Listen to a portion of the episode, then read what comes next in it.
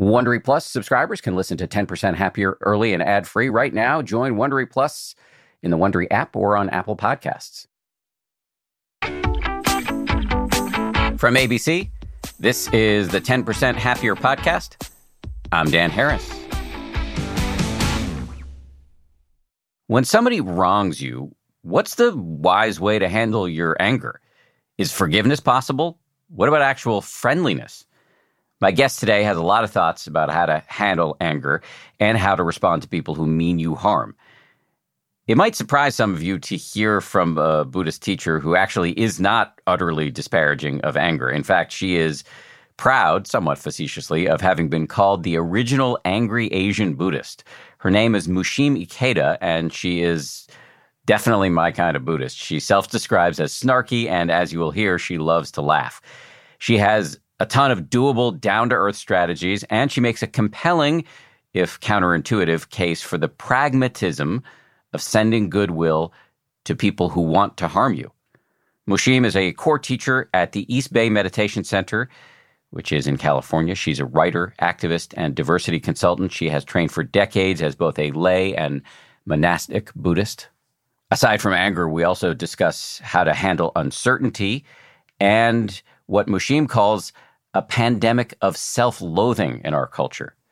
But we begin with some really candid, bracing talk about the trauma of being an Asian American during a time of rising violence against the AAPI community. This is the second in a two part series we're doing this week on the uptick in anti Asian violence, a trend that should be particularly worrisome for this audience, given the Asian roots of meditation and many of the other happiness producing modalities we talk about on this show. If you missed it, go check out Monday's episode where we explore the history of anti Buddhist and anti Asian violence in America, which started way before this pandemic. And we also talk about the hurt felt by many Asian American Buddhists about how they can be overlooked by non Asian American Buddhists, including sometimes me. Okay, having said that, here we go now with Mushim Ikeda. Okay, Mushim Ikeda, thanks very much for coming on. Thank you, Dan. I'm delighted to be here. Let's start with the the hard stuff. You and I chatted a little bit before we started recording here. I just want to signpost for the listeners that this is a difficult topic.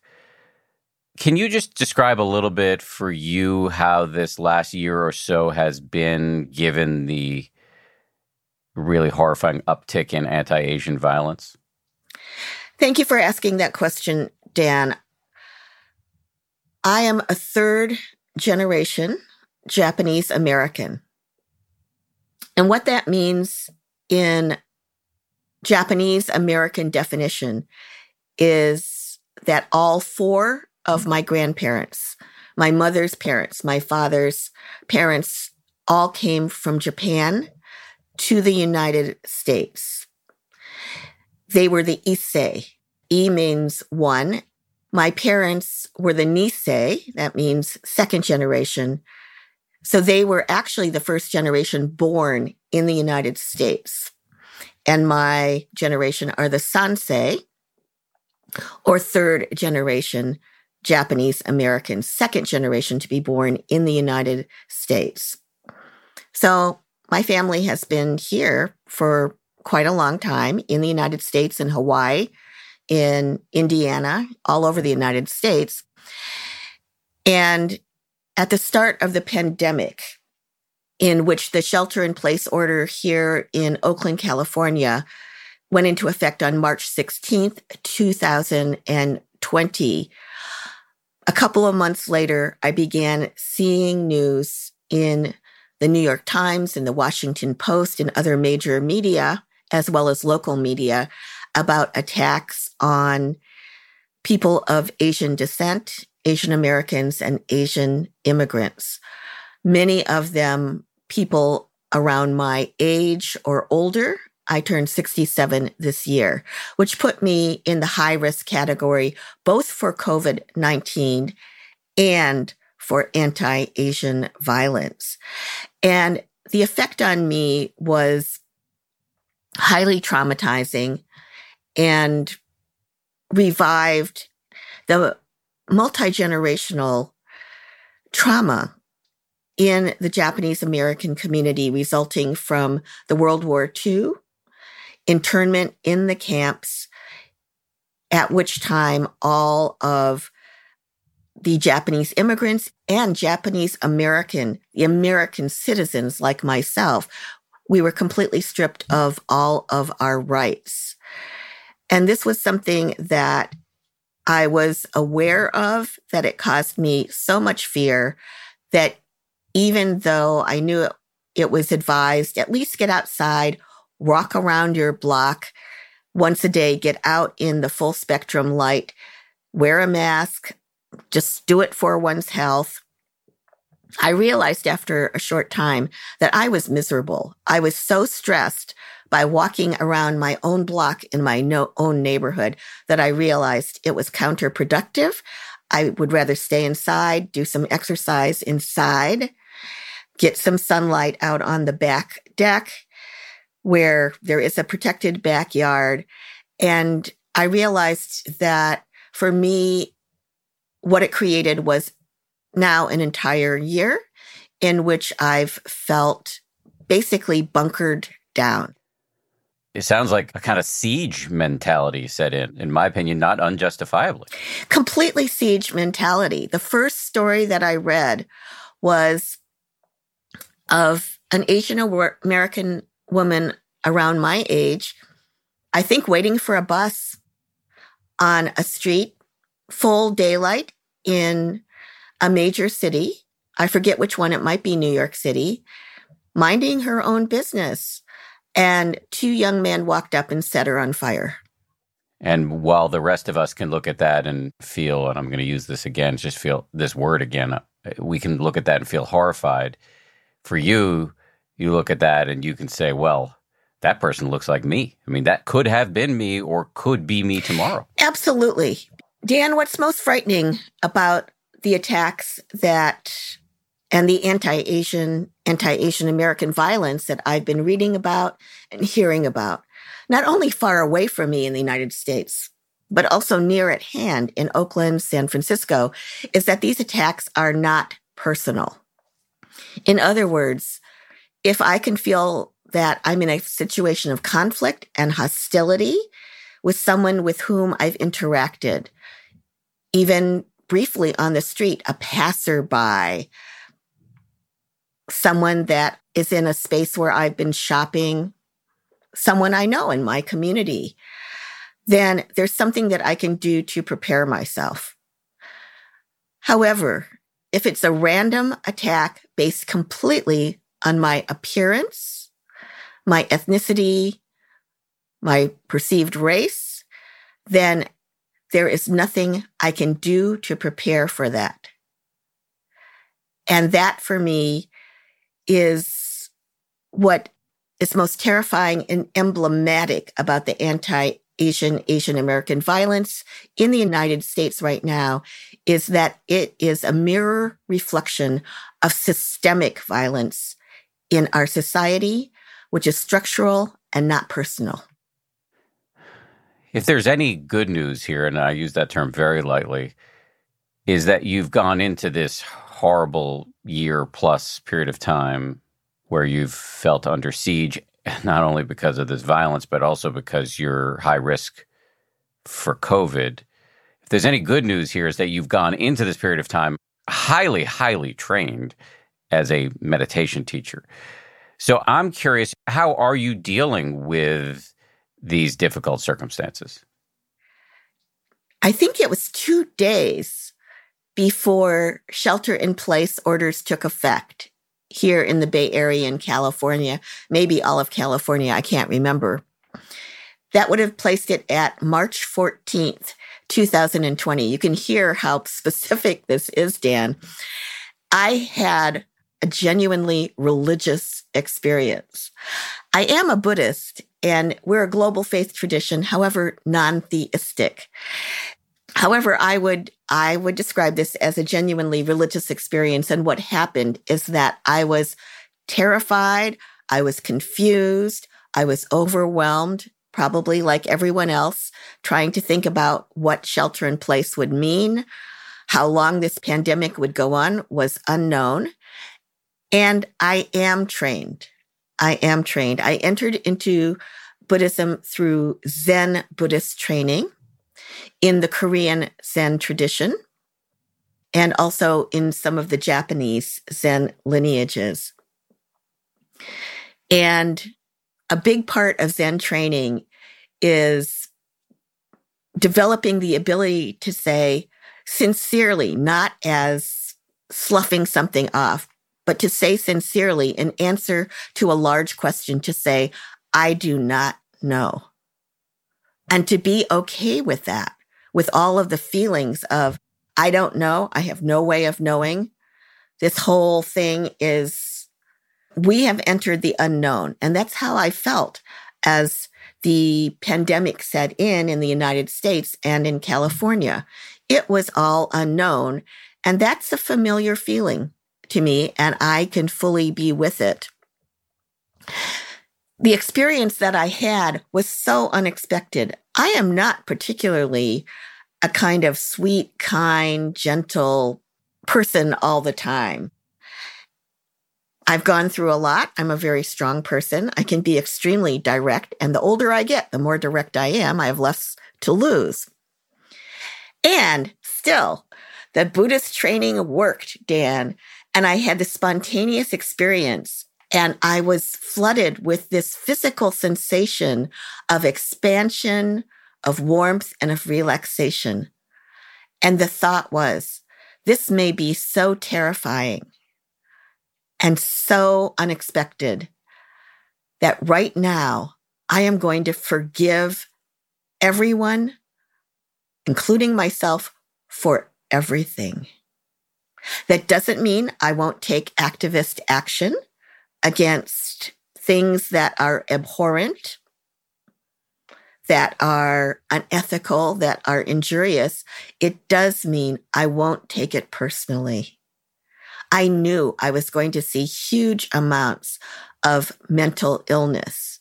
I knew that I was probably going to, all of us were going to witness forms of violence that would be escalated from what we'd seen and maybe forms of violence that we hadn't seen.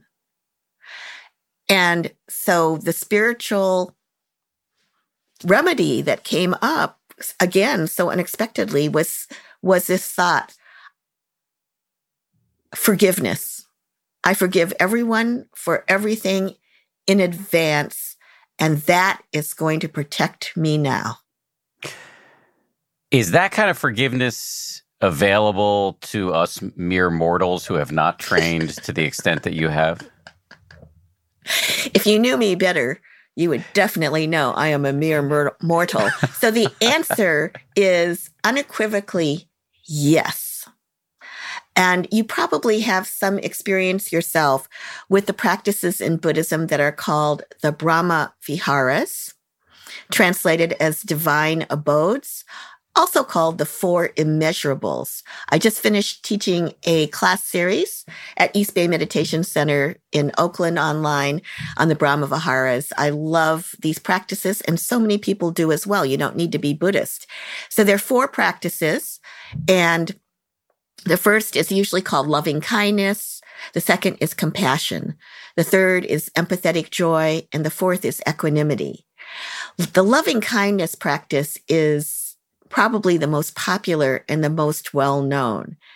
And the significance of these practices for us mere mortals, in which I myself am included, is that we don't necessarily have to feel divine and we don't have to feel, wow, I've got this down. I can be loving and kind to all living beings, which is the trajectory of the practice. It is a practice. And we plant seeds as we go along. It consists of phrases such as, may all beings be well and happy. I think we could say, probably in neuroscientific terms, it's creating pathways in the brain. It's creating new pathways in the brain, even little ones. And little ones can get bigger, as my son said when he was little. He once said that he meditated when he had a headache. I said, Did it help? And he said, yeah, it helped a little. And if it helped a little, it could help a lot. So I've taken that up as my own motto. And the power of the small cannot be disregarded. So even if once a day we just say to ourselves or aloud, we say, may all beings be well and happy. May all living beings be free from suffering. Boom, we're done. That's a practice. Go on, repeat. 365 days later, we've planted 365 seeds of loving kindness, the same for forgiveness. Just as I wish to be forgiven for the many mistakes that I've made, I do wish to be accountable. I wish also to be forgiven in terms of giving another chance to do it differently. I wish to extend that forgiveness to others. And unexpectedly, that practice blossomed on March 14th, 2020. So it's not like out of nowhere in March of 2020, you were able to pre forgive people for coming transgressions, you know, out like a bolt out of the blue. It was the flowering of many years of seed planting. Absolutely. The reason it's called practice is because we're doing it incrementally. And I always compare it to learning a musical instrument. Unless one is a genius, one does not sit down at the piano or pick up a saxophone and say, All right, I'm ready to play Bach already. All right, I'm ready to be a master at improvisation in jazz on the saxophone. Usually it's not going to happen. What does happen? We get lessons and we practice. I mean, what has always been uh, the, the word always is uh, tricky here.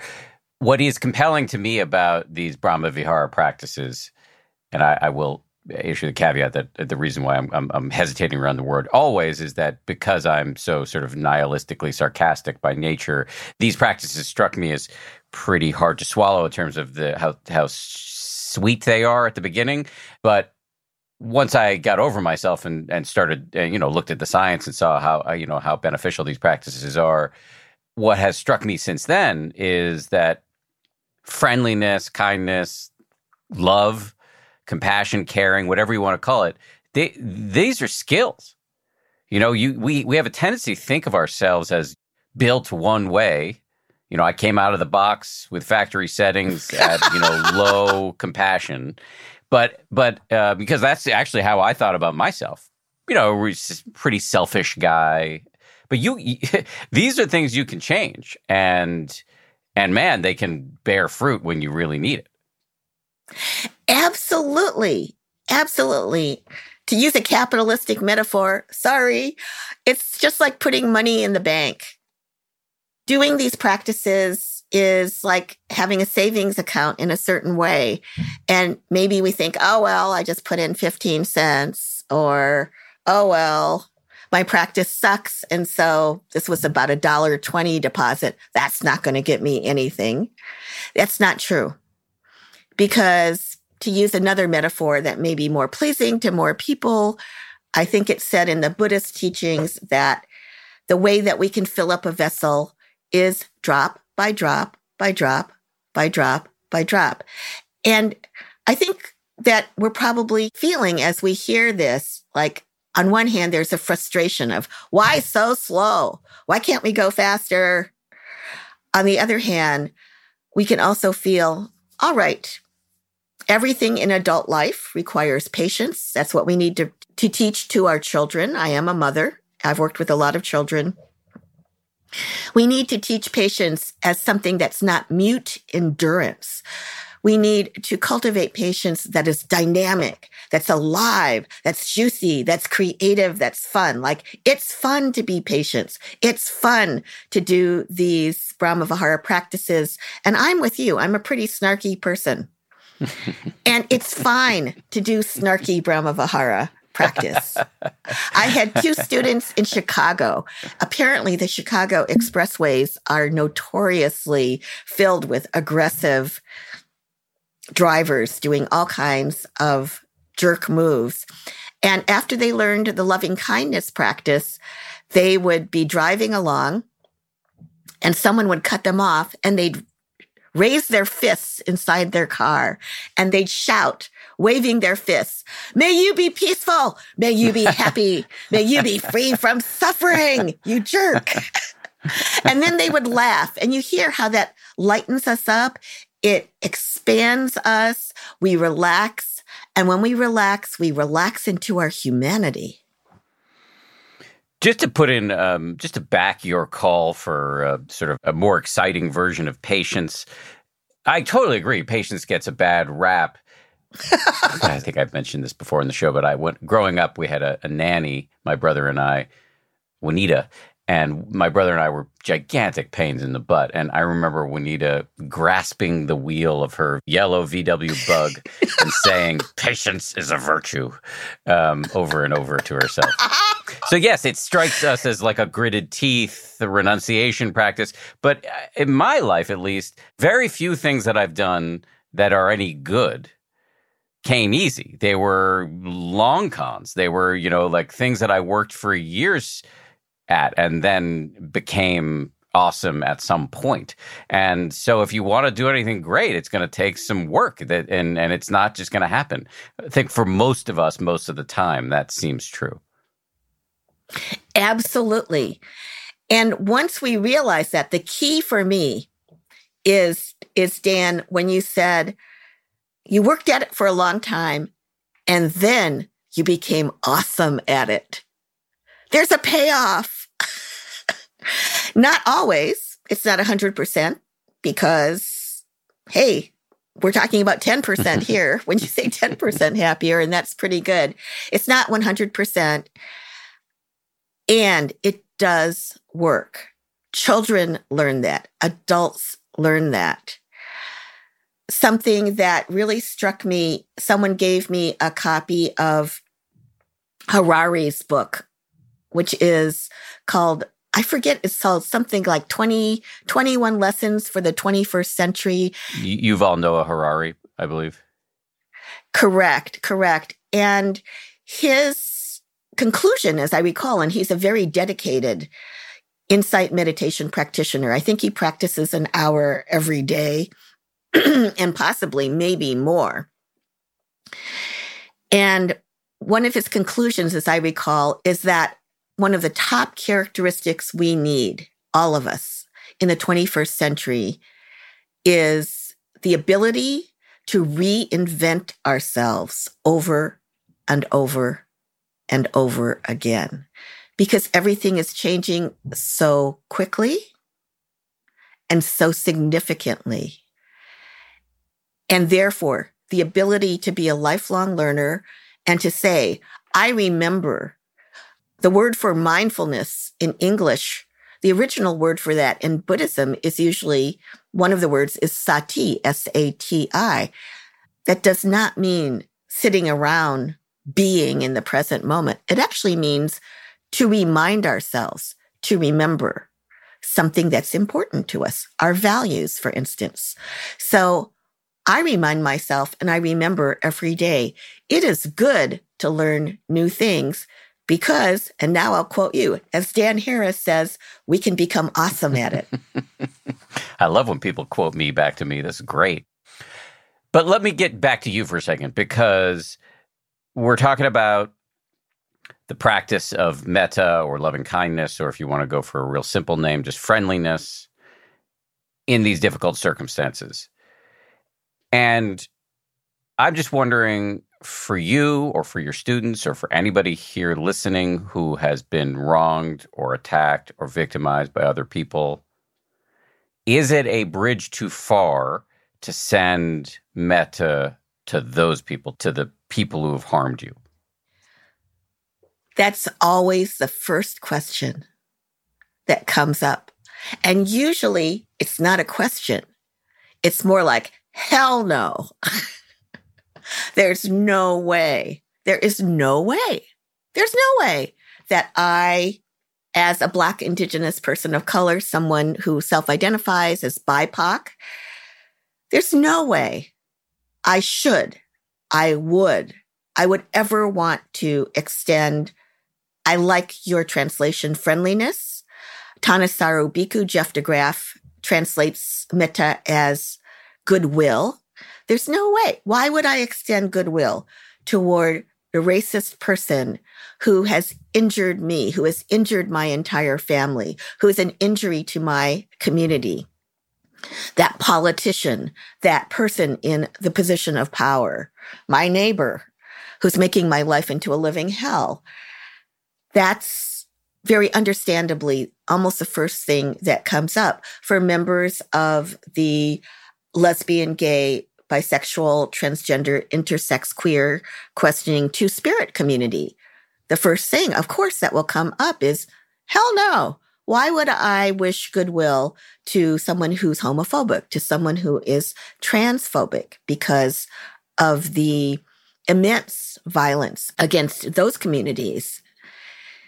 And for people who are willing to give it a try, who are willing to say, I'm skeptical and I'm open to this. I'm willing to give it a try. I wonder if there's something for me here. I wonder if there's something to help ease the suffering, the fear, the anger, the hatred that I, I feel because my communities have been ravaged by this violence.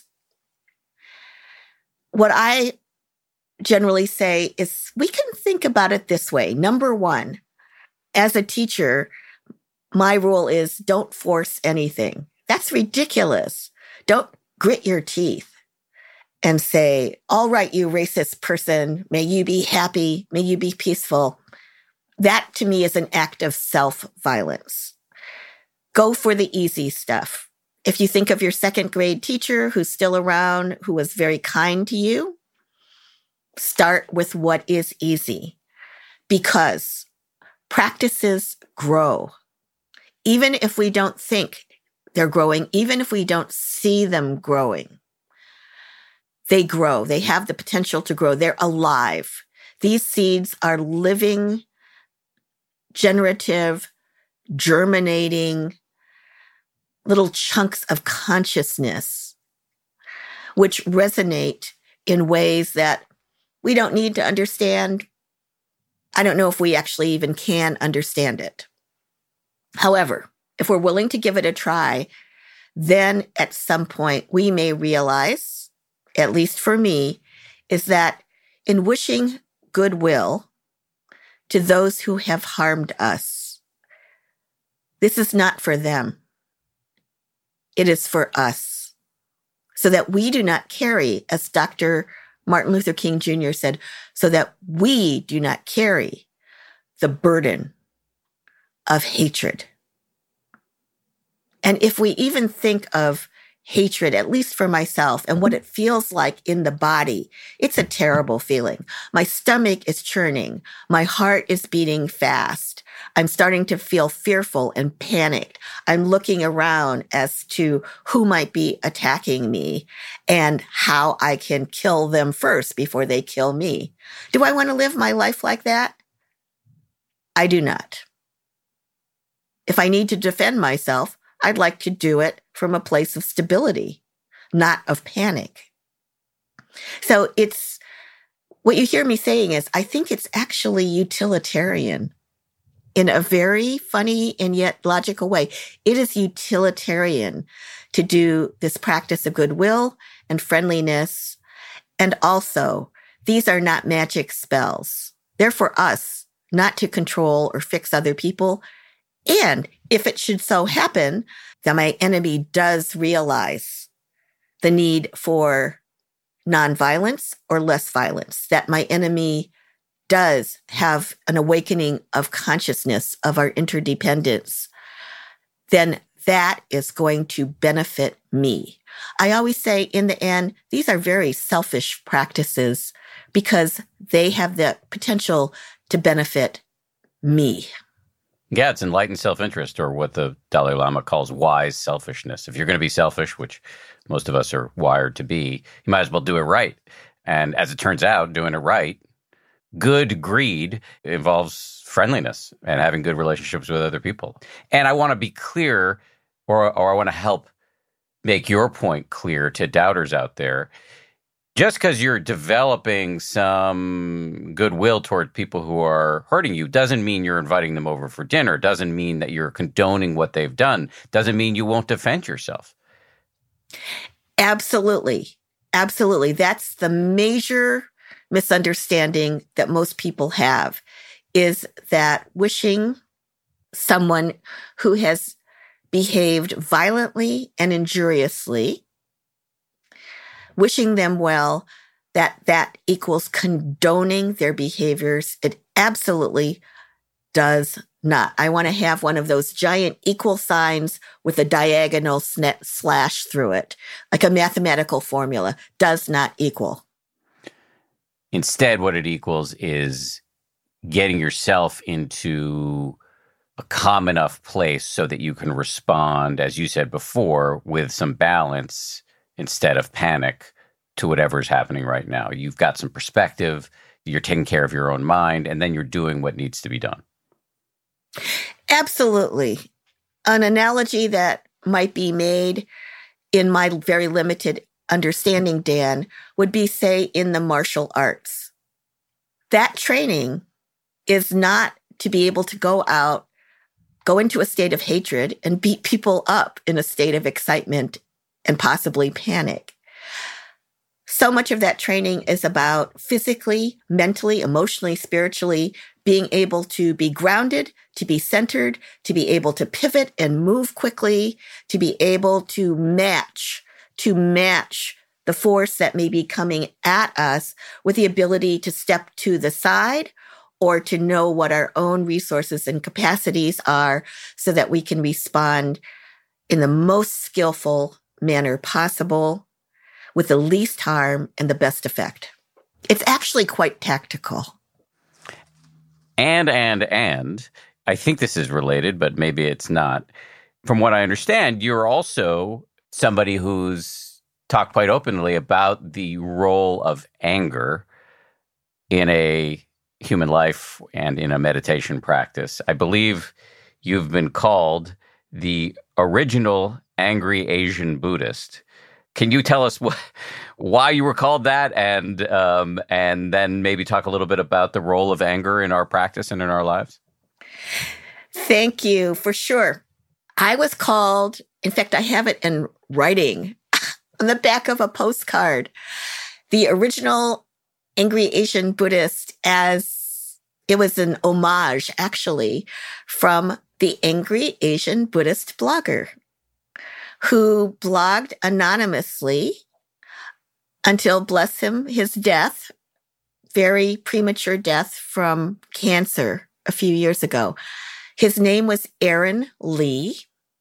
He wrote under a pseudonym. And I had the good fortune to meet him. He didn't live in Oakland. He lived in Southern California, I think. However, he came to the meditation center where I mainly teach East Bay Meditation Center in Oakland to an evening where I was teaching and he came up at the end afterwards. Sometimes people come up and they say thank you, which is really nice.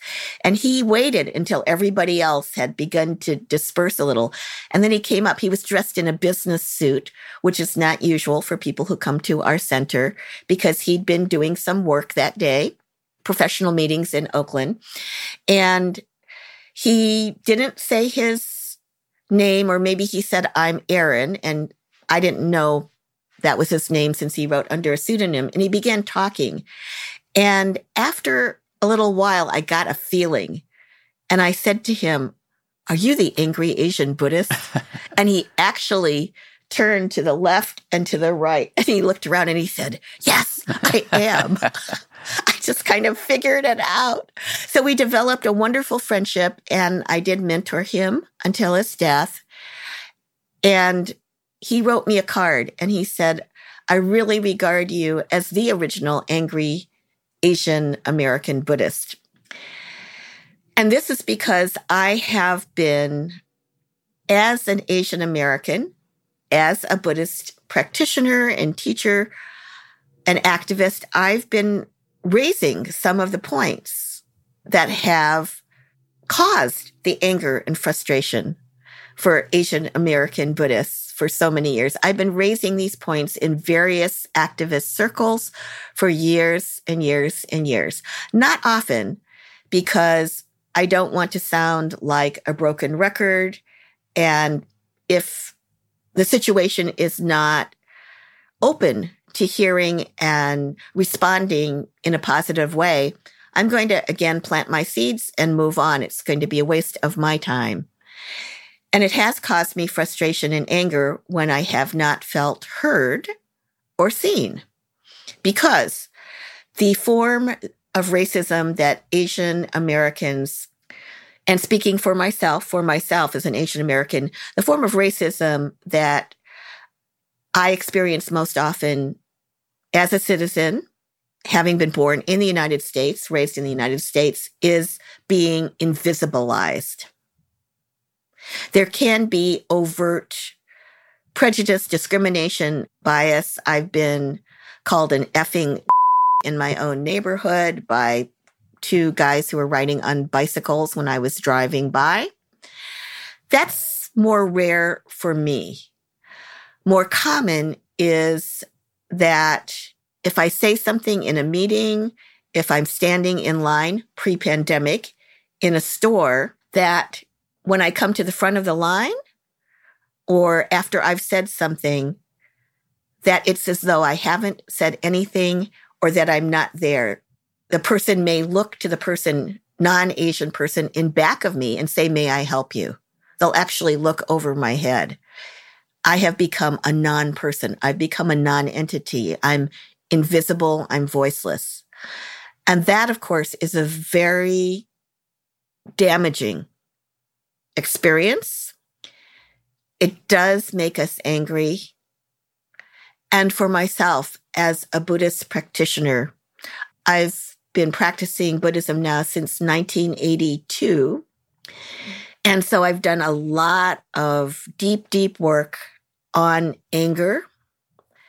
And I'm not averse to anger at all. I think it's natural to be angry. I think it's part of our strength as human beings. It's part of our vitality. It can help us to be in touch with anger towards injustice that can help to fuel our movements and our positive actions. It also has another side to it that is injurious, that is toxic, that is the fire that can burn up our personal relationships, our professional standing, that can damage our own communities when we turn on each other in internalized oppression.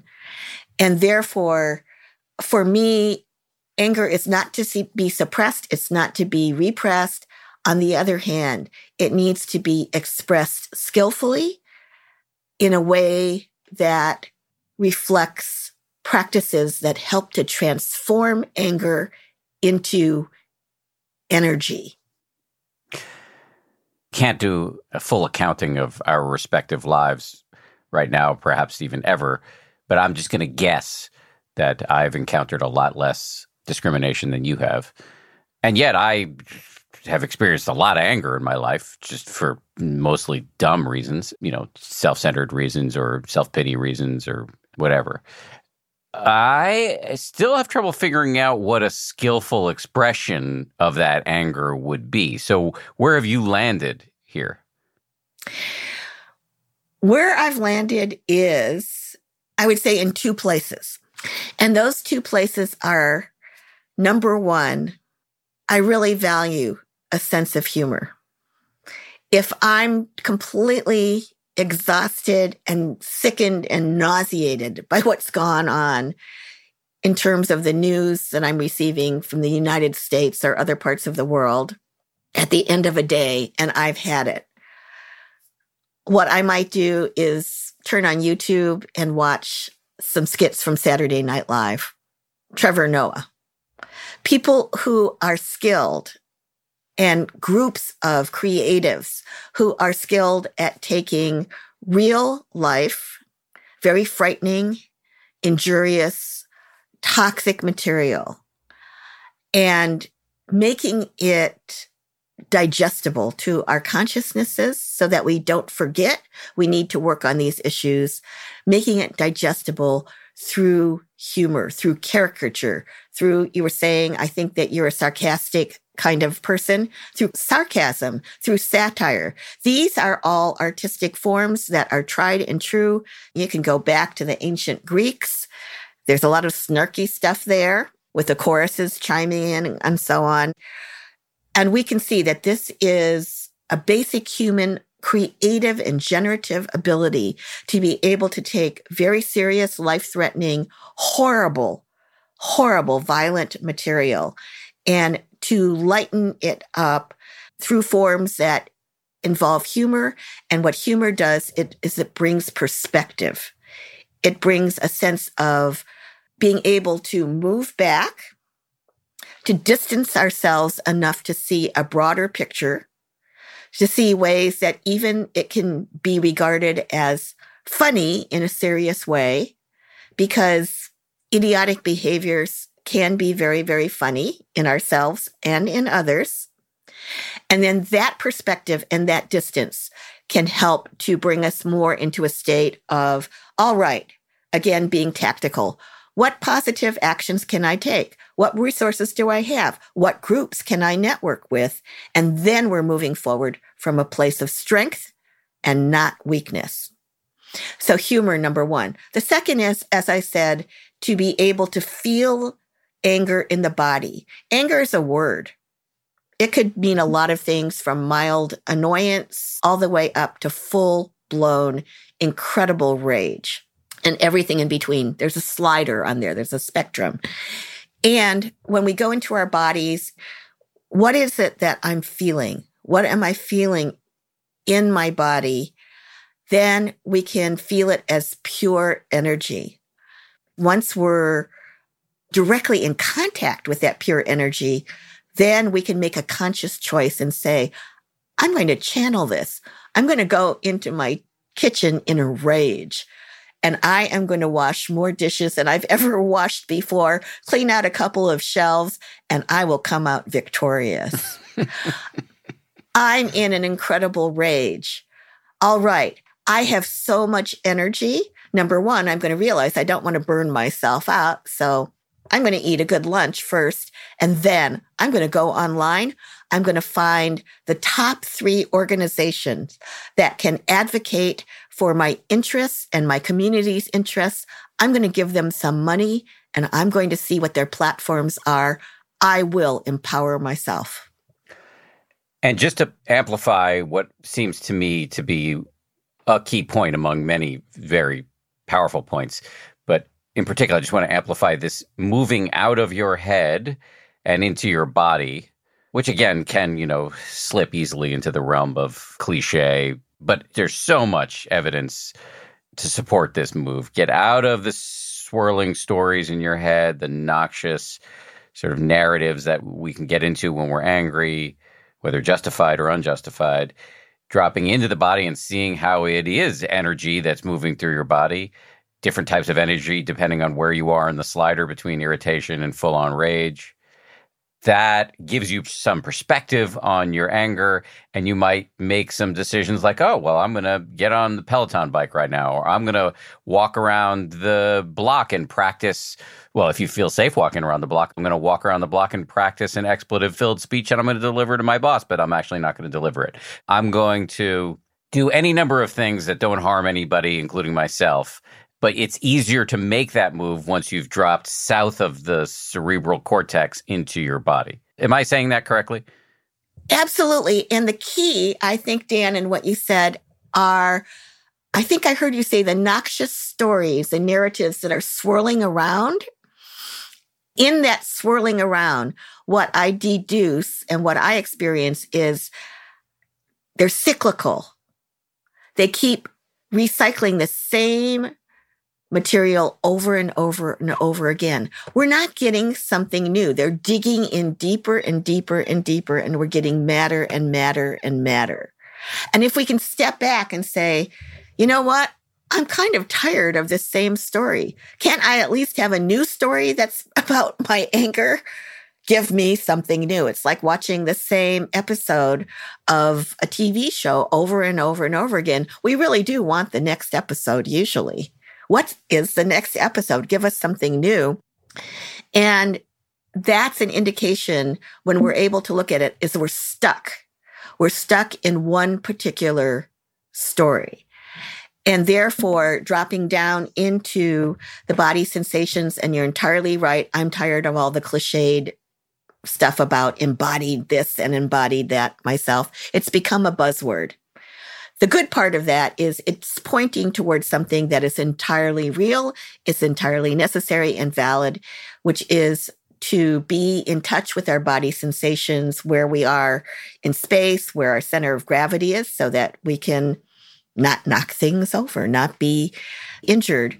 And when we're able to drop down out of those stuck and swirling and circular narratives, then the possibility, the potentiality for something new to arise. It might be a new story. However, it might be a penetrating insight that zooms backward throughout our entire lives and everything we've been through that has made us mad as wet chickens. And it can also zoom forward through the rest of our lives with a massive insight of, oh, all right, I get it. This is the nature of anger. This is how I can get it unstuck. This is how I can metabolize anger. And this is how I can transform it. It's almost like an alchemical process. Mm-hmm. This is how I can transform it into something that will be so creative. I am going to write, Dan, I can say I'm a poet. I am going to write the best anger poem of my life. I'm going to get it published and I'm going to win a prize for it. Much more of my conversation with Mushim Ikeda right after this. As they say at Amica, empathy is our best policy. Whether you need auto, home, or life insurance, they're ready to help you protect the things that matter most to you. They're a mutual company, customer owned, in service to you. Amica representatives are here when you need them, and you can take comfort knowing a real person will be there on the phone to take care of you because the greatest measure of their success is your satisfaction.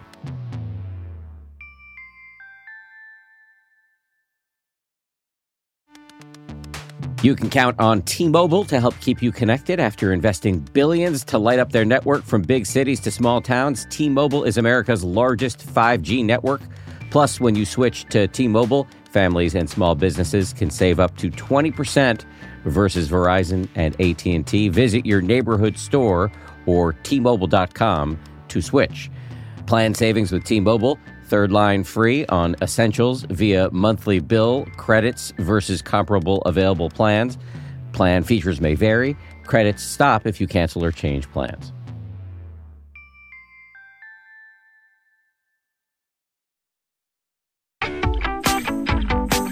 I was struck by something you said at the top of the show about all of your practice, and you began practicing in a Zen Buddhist context of getting into a state of not knowing or beginner's mind, uh, being okay with uncertainty, and that that was helpful for you, if I heard you correctly, as we entered into the pandemic. And I imagine still, given all the open questions about where this pandemic is going, where the world's going, it's probably still helpful for you. How can the rest of us practice so that we can be at least marginally more okay with uncertainty? I love that question. And I'm not separated from you or the rest of anyone. So the question for me is how can we practice so that we're more okay with uncertainty? Have I heard you correctly? Yes. How can we practice so that we're more okay with uncertainty? Here's my answer to that. It doesn't need to be some spiritual thing. However, it does require the ability to contemplate and to reflect. And I hope we can hear these words as not belonging to any spiritual tradition, to any religion. It's a human ability. Do we have the ability to be able to clear our minds, to drop out of whatever technique we use, to just set aside, say, I'm going to set aside my to do list. The fact that I need to prepare for my taxes, my worries about this, my conflicts with my children. I'm going to just make a conscious decision to set it down, to enter a space that we might call contemplative or reflective. And then I'm going to ask myself this question how much do I really know about the universe? And of what I think I know, how much is actually scientifically proven to my satisfaction and entirely settled when I reflect that it wasn't that long ago in human history that people thought that the sun circled around the earth. They knew it because they could observe it. It was very, very logical and they were certain of it. So in that way, we can reflect and say, well, I think I'm certain about these things, but really, how much do I know? And the answer for me is not much, and it's always going to change.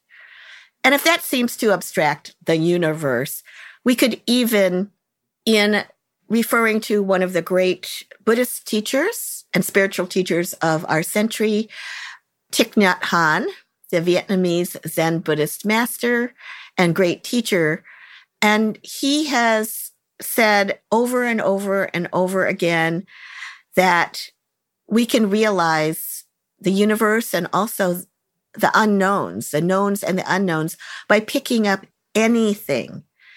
So looking at a piece of paper, looking into our coffee cup, our microphone, it doesn't matter. You just name something, piece of cloth, your kitchen sponge, and and looking at it and saying where did you come from? And how did you come into manifestation into existence? If we really think about it in a logical way that piece of paper does contain in it it's made from trees and the trees were grown on the earth with the sun and the rain and other conditions had to be favorable nutrients in the soil other trees supporting it, on and on and on. The forest needed to be a, a whole collective entity. And the matter in that tree, in this piece of paper, in this coffee cup, in this microphone, it doesn't matter, in this pen, whatever, human being, the matter that comprises these objects, these beings, if we really think about it, we can go backward in time from what we know of science, or at least in my point of view, what I know of science, and say it stretches infinitely back, and so much of it is totally unknown. Not knowing is not something to be achieved. It's not a practice to achieve anything.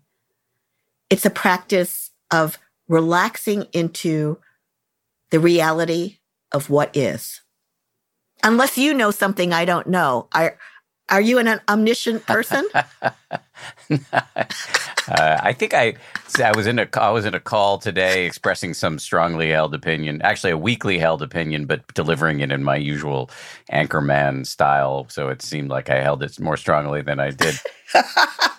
I think I said something like, you know, I actually don't really know if what I'm saying is true. And there's a, a lot of historical precedent to my being wrong. So um, take that uh, with a, everything I'm saying with a grain of salt. So, no, I'm not omniscient. But let me ask you this question Is there something about the meat and potatoes? I say this with apologies to the, all the vegans out there or vegetarians out there. Is there something about meat and potatoes mindfulness practice? You know, sit, watch your breath. Every time you get distracted, start again. I'm guessing that a lot of our listeners do this or have done this at some point or aspire to do this practice with some regularity. Is there something about that practice that would prepare us to deal with uncertainty, would put us in touch with the not knowing? Yes. The practice that you're describing is, I believe, called mindfulness meditation. Am I correct? I think so, yes.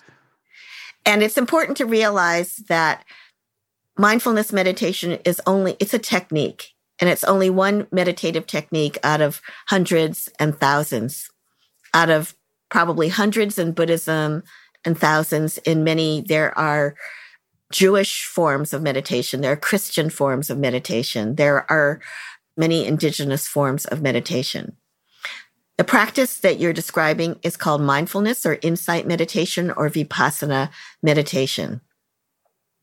And it does involve returning again and again to place our attention on physical sensations, on the awareness that thoughts are arising, on the awareness that emotions are arising, and that unless we're in danger, if we're safe enough, we don't need to react. We don't need to take any action. Instead, we develop the ability to be supreme observers and to watch these internal phenomena arising, arising, then they change, then they pass away.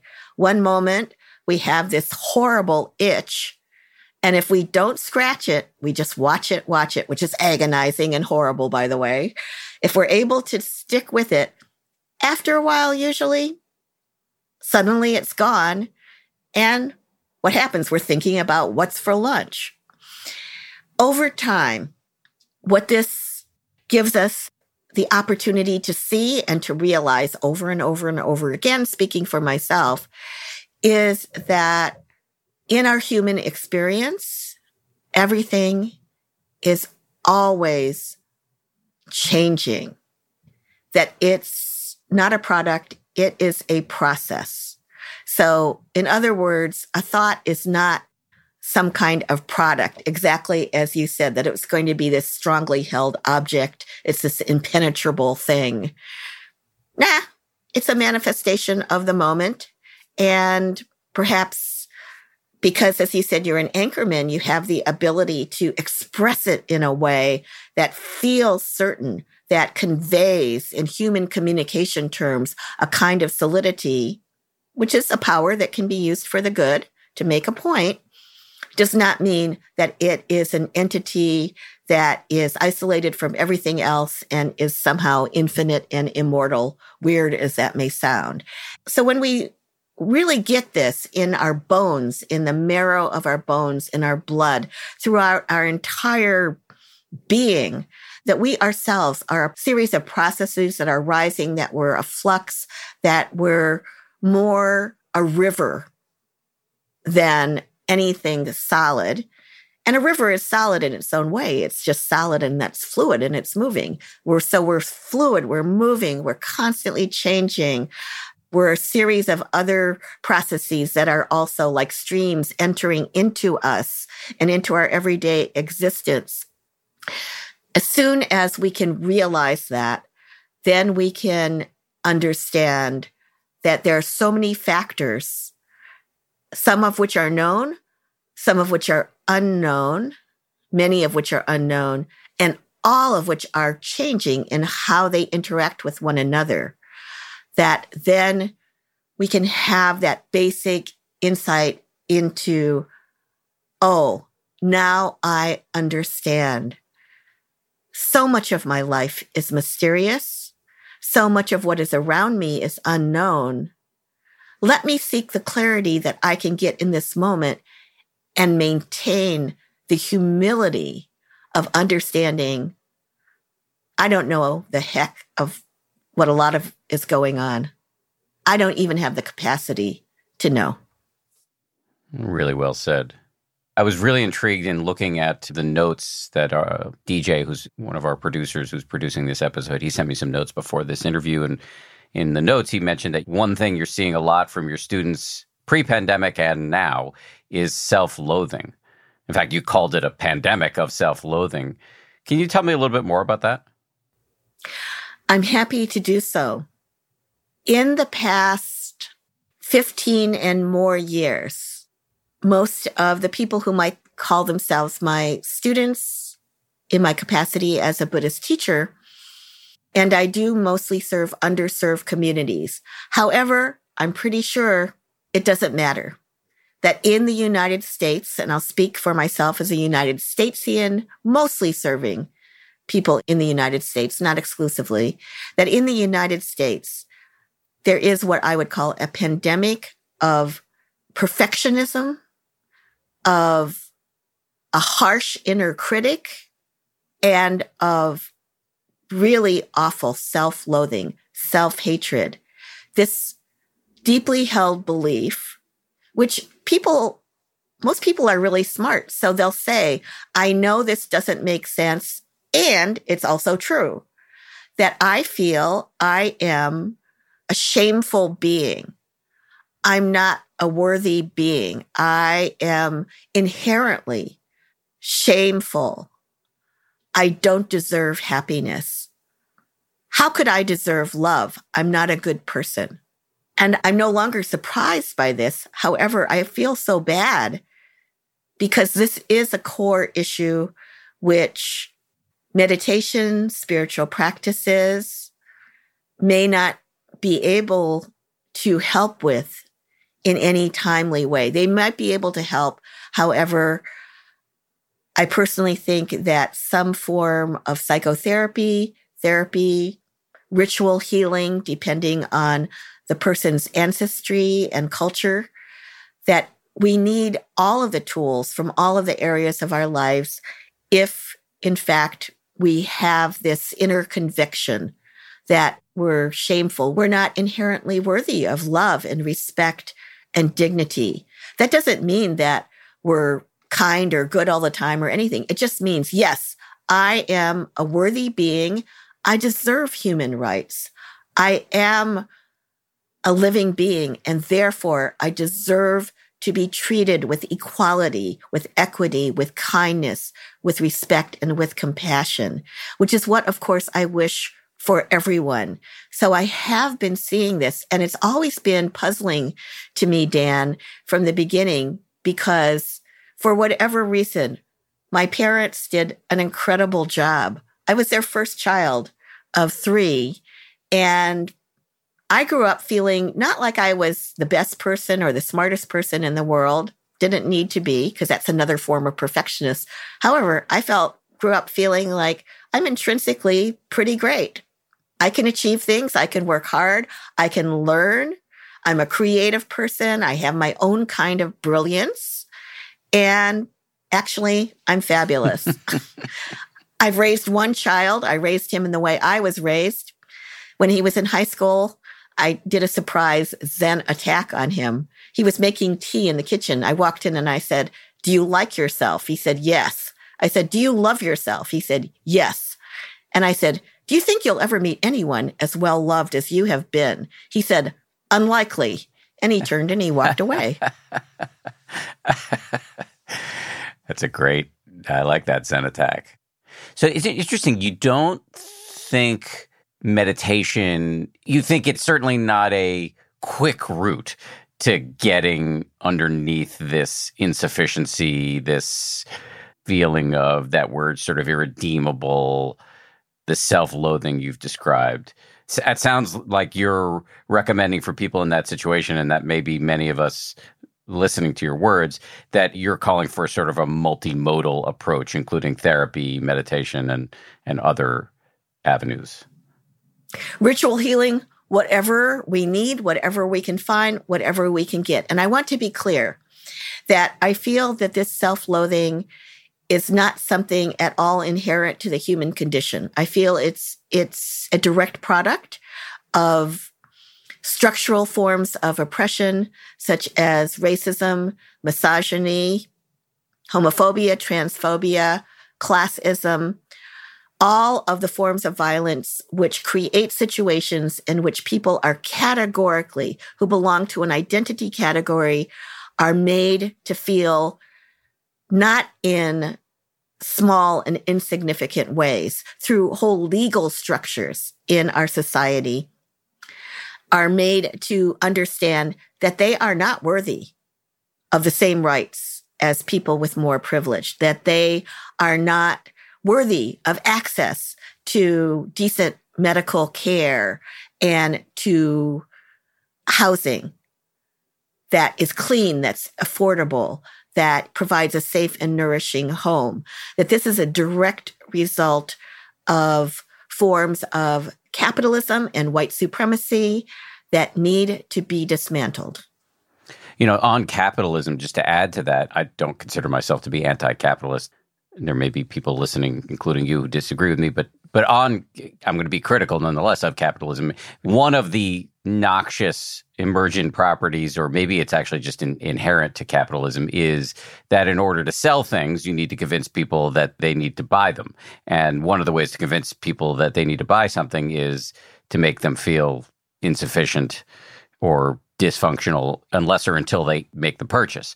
And so that can engender some of this self loathing, perhaps, even among dominant groups who are not on the receiving end of structural racism. Does that land for you? Yes, for everyone.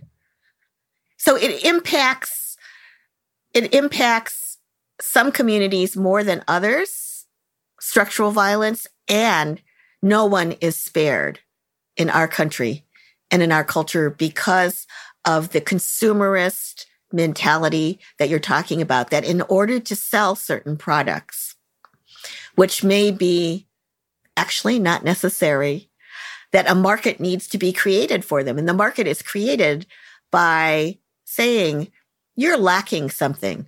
You'd look better if you had this hair product. And then you would be able to attract more people. Your professional life would go better. What the heck? You would even love yourself more. And to be able to make these promises that sell these products. So I feel that you've hit that nail right on the head. And this is something that meditation can be used to help unravel in the sense of mindfulness meditation. Not, I'm not talking about other meditations necessarily. Mindfulness meditation, the goal is to help us see reality, to go underneath all of the delusion, all of the fake advertising, all of the fake news, if we're going to have it, and to come up with what we might even call a critique, good critical thinking.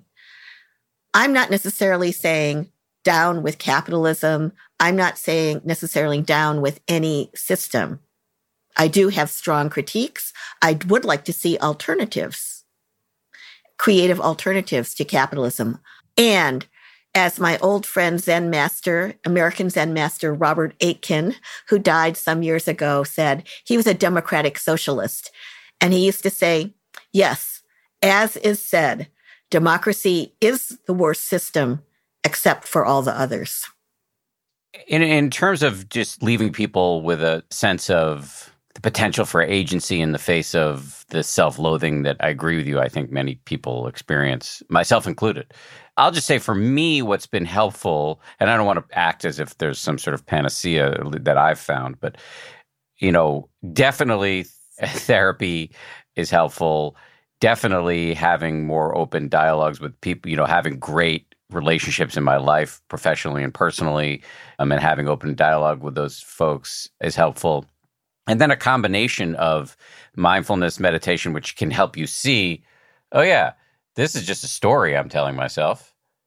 And loving kindness, in particular, sort of the friendliness you can direct toward yourself.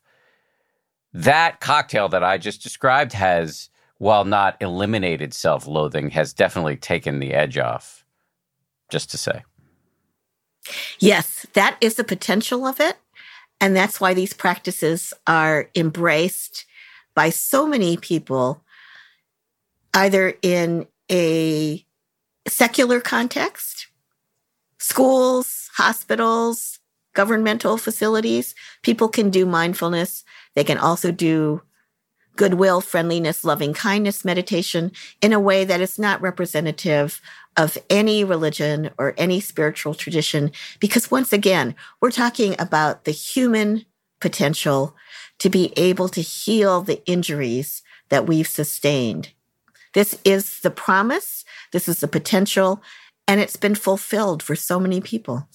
We began this conversation talking about anti-Asian violence, and then we ranged over, you know, loving kindness and anger and uncertainty, and now to self-loathing. We've just been quite a range we've covered here. Is there anything though that I failed to ask that you really think I, I should have asked? It's been a long journey. It's been a good journey for us today, Dan, and I feel complete. Thank you. Well, I really appreciate you coming on. It's been a real pleasure. One, in order to make me feel complete, I would ask one last thing, which is if you're comfortable with it, can you just plug yourself a little bit? If people want to find more from you, anything you've written, or uh, or listen to some of your talks, or a website, or you know, attend any teachings you're putting on, where where can they do that? I do have a website. It's my name, Buddhist name, www Mushim Ikeda, and that's spelled M U S H I M I K E D A dot com. However, it's maintained by a dear friend who's a volunteer. And so I doesn't list everything that I'm going to be teaching. I teach a lot at East Bay Meditation Center. Eastbaymeditation.org is a very good place to look for what I'm teaching. And then also, for my writing, you can Google me in two ways Mushim Ikeda, and also my secular name, which is Patricia Y, that stands for Yoshiko Ikeda. And that is a name under which I first began to publish as a poet and as a creative nonfiction and essay writer from a very long time ago. Mushim, thank you very much. Thank you. It's been a pleasure, Dan. Thanks again to Mushim. I really, really enjoyed talking to her. Before I let you go, I do want to do a couple of items of business that I mentioned on Monday, but they bear repeating. Number one, do you want to teach mindfulness to teenagers? If you're looking to carve your own path and share this practice in a way that feels real to you and relevant in uh, today's topsy turvy world. Our friends at IB.me are accepting applications for their mindfulness teacher training program. It's catered towards working with teens and young adults. The last round of applications are due on May 15th. Scholarships are available. If you want some information to apply, check out ibme.com slash teacher training. We'll put a link, of course, in the show notes. Second item is, as you may know, May is Mental Health Awareness Month. Over the past year, mental health professionals have not only had to cope with the effects of the pandemic in their own lives, but also to help their clients navigate this very difficult world. Uh, we want to thank all the people doing this work and recognize the mental health professionals and offer up some support from our end. So if you fall into the category of a mental health professional and you want a year's free access to our app, where we've got hundreds of meditations and other resources. Go to 10%.com slash mental health. And again, thank you. Speaking of thanks, I want to thank the folks who work so hard to make this show Samuel Johns, DJ Kashmir, Kim Bikema, Maria Wurttele, and Jen Poyant. We get our audio engineering done by Ultraviolet Audio. As always, a big shout out to my ABC News comrades, Ryan Kessler and Josh Cohan. And we will see you all on Friday for a bonus. If you like 10% Happier, and I hope you do, uh, you can listen early and ad free right now by joining Wondery Plus in the Wondery app or on Apple Podcasts. Prime members can listen ad free on Amazon Music. Before you go, tell us about yourself by filling out a short survey at wondery.com/slash survey. I'm Shima Oliaee, and I have a new podcast called The Competition. Every year, 50 high school senior girls compete in a massive scholarship competition. I wouldn't say I have an ego problem, but I'm extremely competitive. All of the competitors are used to being the best and the brightest, and they're all vying for a huge cash prize. This will probably be the most intense thing you've ever gone through in your life. I remember that feeling because I was one of them. I lost. But now I'm coming back as a judge and also a kind of teen girl anthropologist. Because if you want to understand what it's like to be a young woman in America today, the competition's not a bad place to start. Hopefully, no one will die on stage tonight. From Pineapple Street Studios and Wondery, this is The Competition. Follow The Competition on the Wondery app or wherever you get your podcasts. You can listen to The Competition early and ad-free right now by joining Wondery Plus. Once upon a beat. Remember those stories and fables that would capture your imagination and you couldn't wait to see how they would unfold? And now, when you read them as an adult, you think some of these old tales could use a fresh spin.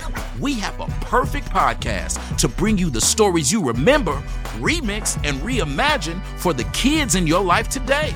Join me, DJ Few, and my trusty turntable, Baby Scratch, as we spin up new tales in the New Kids and Family podcast, Once Upon a Beat. Wondery and Tinkercast are bringing you a jam packed, music filled weekly party where hip hop and fables meet. It's Once Upon a Beat. Follow Once Upon a Beat on the Wondery app or wherever you get your podcasts. You can listen to Once Upon a Beat early and ad free right now by joining Wondery Plus in the Wondery app or Wondery Kids Plus in Apple Podcasts. Once upon a beat.